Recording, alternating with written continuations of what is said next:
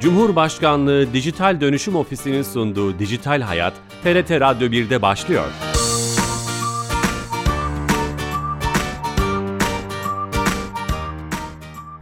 Herkese merhaba, ben Bilal Eren. Teknoloji ve dijitalleşmenin hayatlarımızı etkilerini ele aldığımız Dijital Hayat programımıza hoş geldiniz. Her cuma saat 15.30'da TRT İstanbul Radyo stüdyolarından kulaklarınıza misafir olmaya devam ediyoruz. Bu hafta e, yazılım geliştirici için önemli bir trend haline gelen, kullandıkları, kullanmaya başladıkları yeni bir iş modeli olarak gördükleri No Code, uluslararası ismiyle No Code, e, yerelleştirecek olursak e, yazılım dili olmadan yazılım geliştirme olarak çevirebileceğimiz bir modeli konuşacağız. Çok değerli bir konuğumuz var. Xpot kurucu ortağı ve kurucusu Şenol Balo. Hoş geldiniz, şeref verdiniz. Merhaba, hoş bulduk. Bu konuyu konuşacağız uzun uzun ama öncesinde her hafta olduğu gibi Türkiye Gov.tr'den bir özelliği Dijital Türkiye ekibinden Ayşe Tarun'dan dinliyoruz. Ayşe Hanım telefon attığımızda. Alo. Bilal Bey iyi yayınlar. Hoş geldiniz yayınımıza. Teşekkür ederim. Söz sizde efendim. Teşekkürler Bilal Bey. Ee, bu hafta size entegre ettiğimiz bir hizmetten değil, şu anda hali hazırda yapmış olduğumuz bir çalışmadan bahsetmek istiyorum. Lütfen. Ee, şu anda E-Devlet Kapısı ekibi olarak Türkiye'de 81 ilde yaklaşık olarak e, yapmaya başladığımız belediye ziyaretlerindeyiz. E, tüm il ve ilçe belediyelerini ziyaret ediyoruz ve E-Devlet Kapısı'na yerel yönetimlerin e, entegre ettikleri hizmetlerde farkındalık oluşturmaya çalışıyoruz. E, şu an hali hazırda e, su ve kanalizasyon işletmeleriyle ilgili birçok hizmetimiz var.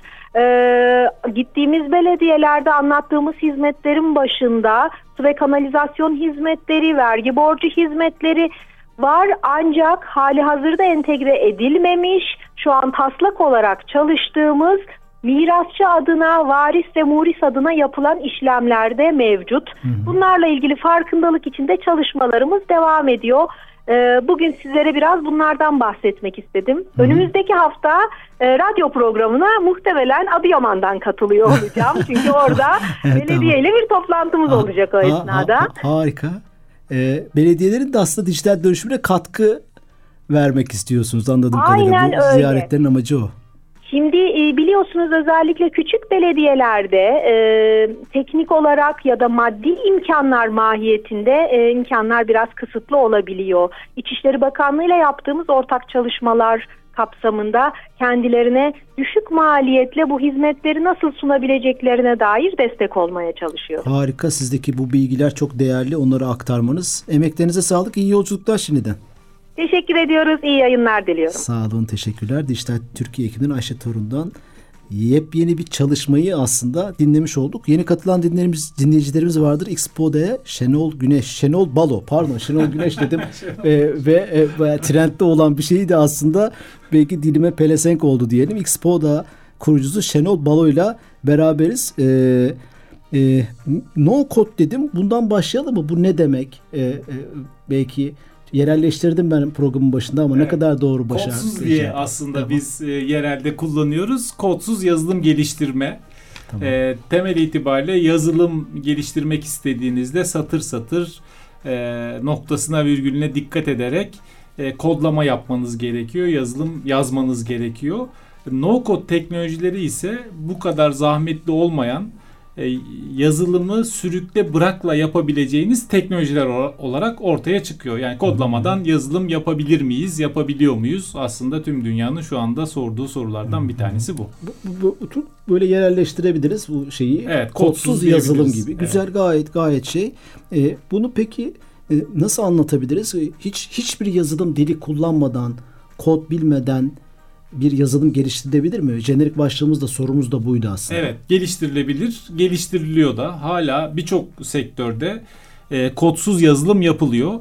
Kodsuz yazılım aslında e, önce web siteleriyle başladı. Hepimizin bildiği hızlı web e, sayfası geliştirme araçları ortaya çıktı. Hiçbir yazılım geliştirme bilgimiz olmadan hızlıca internetten bazı sistemlere üye olarak orada sürükle bırakla kendimize ait istediğimiz web sayfalarını yapabilmeye başladık. Bunlar nispeten daha kolay e, süreçlerdi. Daha basit e, tek sayfa veya birkaç sayfadan oluşan e, dinamik e, olmayan statik veri içeren web sayfaları oldukları için de bunların kodsuza geçmesi çok kolay oldu ve kodsuz e, web sayfaları yapılabilmeye başladı. Asıl zor olansa daha dinamik olan, kullanıcılarla etkileşimi olan, çift taraflı veri girişi yapabildiğimiz, kurumların bütün iş süreçlerini yönetmek için kullandığı yazılımların kodsuza dönüşmesiydi. Çünkü dijital dönüşüm hepimizin merkezinde olan, bütün işletmelerin merkezinde olan bir konu ve dijital dönüşümün de en temeli yazılım. Doğru. Şimdi biz yazılımı nasıl yapıyoruz? Kilim dokur gibi satır satır kodlayarak yazıyoruz ve bir yazılım geliştirici 3 e, yılda yetişiyor. Üniversitelerde eğitimler veriyoruz. Sonra teknoloji olarak yenilenen teknolojilerle onu update ediyoruz ve belirli metodolojilerle bunu öğretiyoruz. Bir yabancı dil öğrenmek gibi aslında yazılım geliştirme dilini öğrenmekte çok büyük bir zorluk. Müthiş yatırım yapıyoruz. Ee, müthiş bir yatırım yapıyoruz ve bu e, geliştiricinin yetişmesinin zorluğu, geliştirdiği yazılımın çok uzun sürelerde zor ve zahmetli geliştiriliyor olması da dijital dönüşümün önünde çok ciddi bir bariyer olarak hmm. duruyor. Bütün dünya buna nasıl çözüm üretiriz İnsan kaynağı e, diye baktı. konuşuluyor. Evet yıllarca biz yazılım geliştiriciyi kodlamayı konuştuk. Problem olarak kodlama hep karşımızda durdu ve yazılımcıyı daha iyi nasıl kullanırız? Noktasında çalışmalar oldu. İşte Agile geliştirme metodları ortaya çıktı. Yazılımcılara dokunmayalım. Onlar istedikleri zaman gelsinler, istedikleri zaman gitsinler. Nispeten Rahat asosyal insanlardır. Gece çalışsınlar, gündüz onlara dokunmayalım diye. Aslında yazılımcının kendisine odaklanarak burada bir verimlilik elde etmeye sağladık. Ee, çalıştık. Ee, sonra biz bizim gibi e, bu konuda no code, low code konusuna yatırım yapan işletmeler biz yazılımcıya değil de yaptığı işe odaklanırsak acaba başka bir çıkış yolu bulur muyuz dedik. Biz oturduk 2012 yılında yazılımcının yaptığı işe odaklanmaya başladık. Ne yapıyor bu yazılımcı? Neden yetiştirmemiz uzun sürüyor? Kodlama yapıyor. Bir yabancı dil öğrenir gibi neredeyse yazılım geliştirme dilini öğreniyor ve bu diller e, şu andaki yabancı diller gibi e, statik diller değil, dinamik. Her dinamik. geçen gün yeni bir teknoloji geliyor. Her geçen gün yeni bir, bir dil, dil her öğrenmeniz şey gerekiyor. Başka diller de lazım. Aynen öyle. 5 yıl önce hiç duymadığımız bir yazılım geliştirme dili şu anda %30 oranında kullanılan bir yazılım geliştirme dili olarak karşımıza çıkıyor. Dolayısıyla sürekli kendimizi update edebil- etmemiz gereken bir sektördeyken biz bu işi ne yaparız, nasıl kolaylaştırırız diye baktık. E, bu durumda ortaya yazılım kodu olmadan yazılım geliştirebilme fikriyle ortaya çıktık. Yani Devrimsel kodsuz, bir şey bu aslında. Aynen öyle. Tüm dünyada aslında devrim olarak nitelendirilebilecek bir konu. Kodsuz yazılım geliştirilir mi sorusunu sorduk. 4 yıl boyunca sorduk. Üstünde çok çalıştık. ARGE çalışmaları yaptık. 2016 yılında ise bunu ürünleştirip piyasaya sunduk. E, iş uygulamaları pazarında bir işletmenin ihtiyaç duyduğu uygulamaları yazması, geliştirmesi, kullanması noktasında kodsuz bir şekilde bu yazılımlara sahip olmasına imkan tanıyacak bir platform ortaya çıkardık tüm dünyada ciddi anlamda şu anda e, teveccühün olduğu, firmaların hızla bu konuya yatırım yaptığı, bu konuya kaydığı bir sektör diyebiliriz. Onu soracağım o detayda da şey, şeyi anlamak, doğru anlatabilmek için. Şimdi e, e, bir, bir bir muhasebe programı yapılacak. Evet. Size bir muhasebeden anlayan uzman kişiler briefler, geri bildirimler verecek. Yazılımcıya tarif edecek. İşte onun tasarımı yapılacak. Mimari tasarım. Yazılımcı ihtiyacı göre yazacak. Evet. Binlerce satır, on binlerce satır. Evet. Devamlı dinamik olacak vesaire. Siz örneğin bir muhasebe programında diyelim e, bordro ile ilgili e, maaş bordrosu ile ilgili bir bölüm var. Onun kodları sizde bir kütüphane şeklinde hepsi yazılmış duruyor, sürükleyip bırak diyorsunuz ya. O o iş modeline yani modeli anlatabilir misiniz? Tamam harika. Nasıl, nasıl Şimdi biz bir yazılım kullanırken bu yazılımın içerisindeki komponentleri kullanıyoruz aslında. Tamam. Ne kullanıyoruz? Bizim e, text bir veri girişi yapmamız için e, textbox dediğimiz tamam. yazılım dilinde bir e, komponente ihtiyacımız var. Veya bir çoklu seçim yapabilmek için Dropbox dediğimiz tıkladığımızda bir liste açılan o listeden bir şey seçtiğimiz. Tamam. Rakam verisi girdiğimiz, çoktan seçmeli bazı e, verileri girdiğimiz, e, adres girdiğimiz, telefon numarası girdiğimiz, mail bilgisi girdiğimiz hmm. bazı field'lara ihtiyacımız evet, evet, var, evet. alanlara evet. ihtiyacımız var. Şimdi normal Onun şartlarda bunu kodlar var onu tarif eden aslında. Evet, tamam. e, bir yazılımcı bir ekrana e, text veri girişi yapabilmek için bir e, alan yerleştirmeye, bunu iOS'ta, Android'de, web'de kullan kullanılabilmesini sağlamak için e, yüzlerce satırlık kod yazmak zorunda onun orada çalışabilmesi için. Veri girişini doğrulaması, doğru veri girilmiş mi, istenilen uzunlukta girilmiş gibi, mi gibi. vesaire gibi birçok işlem için onun rengi girildiğinde kırmızı olsun, boş saçı olsun vesaire gibi birçok işlemi yapabilmek için her bir işleme satır satır kod yazmak Doğru. zorunda. Şimdi biz burada ne yaptık? Bu textbox elemanını hazırladık, kenara koyduk. Bir e, liste elemanını hazırladık koyduk. Bir resim yükleme elemanını hazırladık koyduk. Bir barkod scan e, e, elemanını hazırladık koyduk. E, randevularımızı yönetmek istiyorsak hazır bir takvim elemanını e, komponent olarak hazırladık koyduk ve kullanıcıya dedik ki sen ekran tasarımında veri girişi için neye ihtiyacın varsa bu bir CRM'de müşteri kaydı olabilir, bir sipariş kaydı olabilir veya bahsettiğiniz gibi bordrosu yapılacak bir personelin sicil kartının girişi olabilir. Lazım olan komponentleri sürükle bırak ekranına Tamam. ve bu ekranda sürükleyip bıraktığın her şey anında çalışabilir olsun. Bazı gelişmiş dillerde bu var zaten diye Visual Basic'te vesaire sürükle bırak yöntemine çalışan. Ondan farkınız tam as- aslında. E, farkı şu aslında bu tip dillerde siz komponentler alıp, alıp bırakırsınız ama bunun üstünde herhangi bir işlem yapmak istediğinizde yine kodlamayla o kontrolleri yapmak zorundasınız. Evet bir buton alır koyarsınız ama o butona e, tıkladığınızda kaydedebilmesi için kaydetmesiyle ilgili yüzlerce satır lazım. kod yazmanız Mesela, lazım. ha, Biz de tamam. o butonu koyup ben butona tıkladığımda kaydetsin diye bir aksiyon tanımlıyorsunuz ve siz o butona tıkladığınızda kaydediyor. Ayrıca bu geliştirilmiş yazılımları alıp kullanmak istediğinizde de bunları alıp e, Excel'ler haline getirmeniz gerekiyor. Müşteri sunucusuna götürüp kurmanız gerekiyor. İşte iOS'ta, Android'de, web'de kullanmak için ilgili ortamlara yüklemeniz, günlerce hatta haftalarca iOS'un, e, Google'ın bunu onaylamasını beklemeniz gerekiyor. No-code tool'larda bunların hepsi hazır bir şekilde geldiği için siz dakikalar içerisinde bir yazılımı geliştirip anında kullanıma sunabiliyorsunuz. Bu inanılmaz bir hız kazandırdığı için de e, şirketlerin e, yazılım ihtiyacını karşılıyor. Dolayısıyla dijital dönüşümünü gerçekleştirmiş oluyor. Dijital dönüşüm de eşittir rekabet edebilirlik haline dönüşüyor. Aslında işletmeler için hayati önem taşıyan bir konuyu konuşuyor oluyoruz. Dolayısıyla o zaman muhasebeci örneğimize dönecek olursak bir muhasebe departmanı çalışan o işin uzmanı insanlar sizin sizin gibi platformları kullanarak ihtiyacı olan yazılımı sürükle bırak yöntemiyle o ekranda e, ihtiyacı olan şeylerin listesi var muhtemelen. Evet, hani biraz evet, daha evet, anlaşılabilsin diye söylüyorum. Ve kendi ürününü yapabilecek, sonra test edecek, problemlerini görebilecek ve yayını alabilecek bir e, Altyapı sunuyor, Altlık, evet. altlık sunuyorsunuz. Bu acayip de devrimsel bir şey aslında. Hiç kod bilmeden o zaman e, peki her alanda her türlü yazılım yapabilir diyebilir miyiz?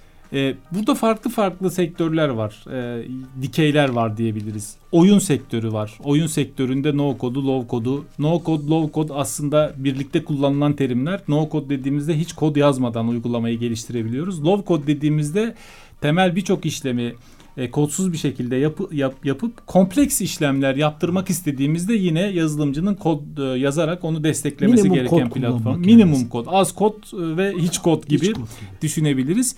Bu noktada oyun sektörü için farklı e, yöntemler ve e, uygulamalar, e, web sayfaları için farklı yöntemler ve e, uygulamalar, iş uygulamaları için de farklı uygulamalar var. Biz Xpoda olarak iş uygulamaları pazarındayız. Dolayısıyla bir şirketin kendi içinde kullanacağı CRM'i, satın alma yönetimi, tedarikçi portalı, muhasebesi, finansı, sevkiyatı, depo lojistik, üretim takip gibi uygulamalarını sürükle bırakla bizim platformumuzda geliştirebiliyorlar.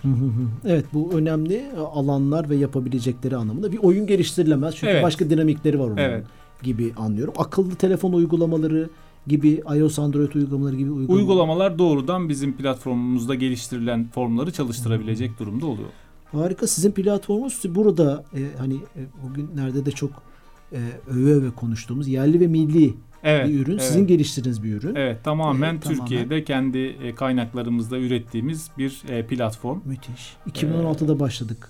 E, E, 2012'de aslında temellerini atmaya başladık. 2016'da ürünleştirip e, piyasaya sunduk. Bu yaklaşık 6 Dünyada senedir. bu e, e, global olarak bakınca çok fazla oyuncu var mı, rakip var mı, platformlar ne durumda? Son 4 senede e, rekabet çok kızıştı. E, bizim 2016'da çıktığımızda biz dünyadaki ilk 20 platformdan bir tanesiydik. Hala da global e, yazılım listelerinde ilk 20'de, ilk 25'te Expo'da yer buluyor. E, ama yüzlerce bu konuya yatırım yapıldı. Platform ortaya çıktı. Birçoğu e, piyasada müşteri elde ettikçe güven de sağlamış oluyor. Bu tip platformları kullanan, uygulamasını burada geliştiren kurum sayısı arttıkça, tecrübe arttıkça, başarı hikayesi arttıkça e, biraz daha bu konunun uzağında kalan işletmeler biz de bir deneyelim, birkaç uygulamamızı burada geliştirmeye deneyelim diye teveccüh ediyorlar. Dolayısıyla çok hızlı büyüyen bir pazar. E, dünyada 2030 yılında 187 milyar dolarlık bir pazara ulaşması bekleniyor ve her yıl %32 büyüme e, öngörülüyor. Burada asıl ihtiyacın çıkış noktası da yapılan araştırmalar dünyadaki yazılımcı ihtiyacının ancak yüzde yirmisini karşılayabildiğimizi gösteriyor. Ya biz yeteri kadar yazılımcı yetiştiremiyoruz yetiştiremediğimiz için yazılım ihtiyacını karşılayamıyoruz. Bu pencereden baktığımızda aslında bizim her bir yazılımcının yanına dört yazılımcı daha yetiştirmemiz lazım. Biliyorsunuz Türkiye'de bu konuda ciddi atılımlar yaptı. Evet, 1 milyon yazılımcı evet. Programımız var. Burada bile yetiştirme sürelerinin uzun olması, eğitim e, süresinin uzun olması, teknolojilerin hızlı gelişmesi aslında bir bariyer olarak karşımıza çıkıyor buradaki bariyeri no code ve low code platformlarının kıracağını düşünüyorum Peki, ben. Burada güzel bir soru geldi şimdi aklıma benim için güzel en azından. Bakalım e, nasıl acaba hissedeceksiniz. E, no code platformları toplam yazılım ekosistemi içinde, yazılım dilleri içinde ve yazılım ihtiyacı ekosistemi içinde mesela dediniz ya yüzde otuz. O no code platform yüzde kaç şu an kullanılıyor, kullanılabilir bir, bir araştırma var mı? Mesela örneğin 2030'a kadar bütün yazılımcıların %50'si yazılım ihtiyacı %50'si no code'da yapılacak. O kadar uzağa gitmeyin. Gartner diyor ki 2023 Mesela. yılında geliştirilen uygulamaların %50'si low code ya da no code bir platformla Aa, geliştirilecek tamam, diyor. Süper. Yani bir sene sonra evet. E, yani önümüzde çok kısa bir süre sonra gö- hayatımızın her alanında domine eden yazılımların biz farkında olsak da olmasak, olmasak da, da evet. %50'si yani iki yazılımdan biri no code platformda geliştirmiş oldu. Evet, evet. Ve kurumların e, kullanacağı no code platform sayısının ortalama 4 olacağı düşünülüyor. Ha, 4 farklı platform. 4 farklı Neden? no code platform kullanıyor. Hepsinin yetenekleri Çünkü farklı dikeyler olur. farklı. Ha, dikeyler farklı. Yani dikeylerde farklı no code. Bugün RPA konuşuyoruz mesela. RPA'in de no code olanı var. Hmm, tamam. Biz iş uygulamaları pazarındayız. No code olanı var. E, IoT teknolojilerin no code, no code Bitcoin'de no code no çıkacak. Code, Çünkü tamam. zaten okay. Bitcoin'in e, atıyorum e, kriptonun e, genel sistematiğini e, hazırlamış bir işletme bunu no code olarak servis olarak vermeye başlayacak. Aslında bizim yaptığımız da o. Milyonlarca satır kodu aldık, e, sınıflandırdık, düzenledik ve e, kullanıcıların daha kısa bir eğitimle öğrenebileceği ve doğrudan iş uygulaması geliştirebileceği bir altyapı hazırlamış olduk. E, verimlilik dünyada en önemli şeylerden bir tanesi. Aynı zamanda sürdürülebilirlik. No code platformlarda aslında yazılım geliştirme dünyasına verimlilik ve sürdürülebilirlik getirecek. Aslında siz bütün o kod satırlarını birer kitaba sığdırdınız. Onlardan bir kütüphane yaptınız. Evet. Bir öğretmen hangi konuyu anlatacaksa kütüphanede o kitabı anlatacak ve öğrencilerine anlatacak. Çok evet, evet. Bu, Benzer met- bu metafor metafor oldu mu bilmiyorum evet. doğru bir şekilde ama böyle anlatabiliriz. Peki e, hangi sektörler onu da sormuş oldum. Öğrenmek isteyenler işte son 3 dakikamız var 3,5 dakikamız iyi kullanalım istiyorum. Öğrenmek isteyenler bu platformu nasıl bir modeliniz var? Dünyada nasıl modeller var? Ücretli mi, ücretsiz mi? E, eğitmen olabilirler mi? Kendileri de başkalarına öğretebilirler mi? Nasıl satın alabilirler gibi? E, burada inanılmaz bir ekosistem gelişiyor. E, bizim kendi özelimizde bakarsak biz e, yıllarca Xpoda'yla No Code Developer eğitimleri verdik. No Code Camp dedik buna. Üniversitelerde, üniversitelerin kulüplerinde, fiziki eğitimler kendi verdik. ofisimizde fiziki eğitimler verdik. Ve geçen ay sonuna kadar da her ay düzenli bir şekilde No Code Camp'ler yapıyorduk.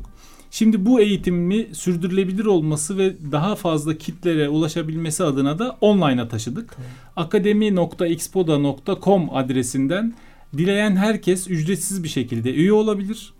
E, Xpoda platformuyla no code bir uygulama geliştirme deneyimini orada yaşayabilir, eğitimlerini alabilir, sınava e, sınavı geçip sertifika alabilir. Bütün platformlarda bu geçe var mı? Her platformda Hepsi, yok. Ha, her, platformda. her platformda yok. Ama genel iş modeli eğitimler ücretsiz. Genel iş modeli eğitimler tamam. ücretsiz. Çünkü aslında burada e, eğitimi alan uygulamayı geliştiren kişi oluyor.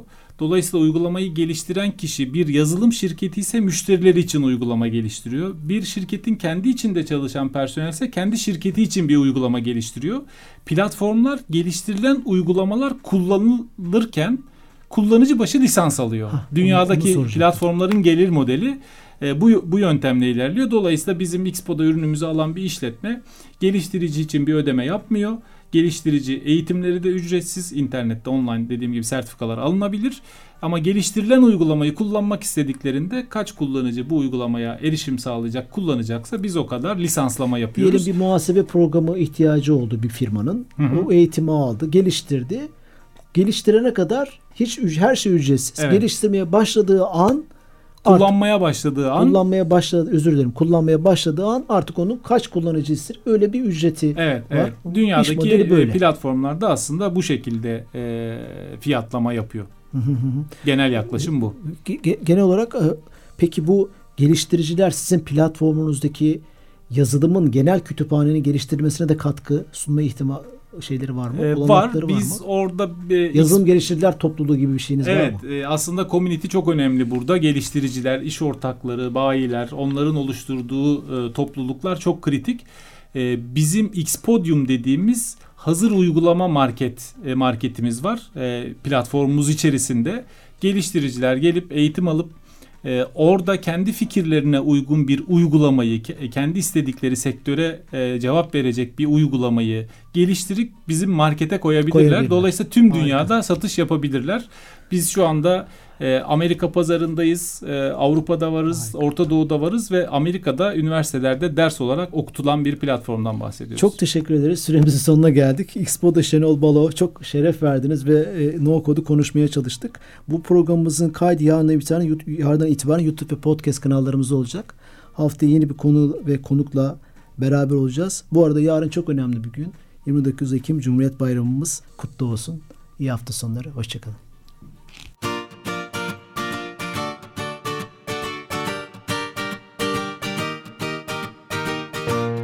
Cumhurbaşkanlığı Dijital Dönüşüm Ofisi'nin sunduğu Dijital Hayat, TRT Radyo 1'de sona erdi.